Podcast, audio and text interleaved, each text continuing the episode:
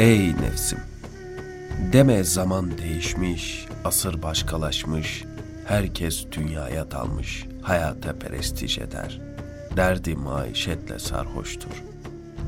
Çünkü ölüm değişmiyor. Firak bekaya kaybolup başkalaşmıyor. Aczi beşeri, fakrı insani değişmiyor, ziyadeleşiyor. Beşer yolculuğu kesilmiyor, sürat peyda ediyor.''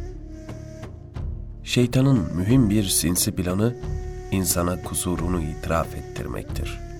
Ta ki bağışlanma ve Allah'a sığınma yolunu kapasın. Hem nefsi insaniyetinin enaniyetini tahrik edip ta ki nefis kendini avukat gibi müdafaa etsin, adeta kusur ve günahlarından takdis etsin. Nefsini suçlayan kusurunu görür.'' Kusurunu itiraf eden bağışlanma diler. Bağışlanma dileyen Allah'a sığınır. Allah'a sığınan şeytanın şerrinden kurtulur.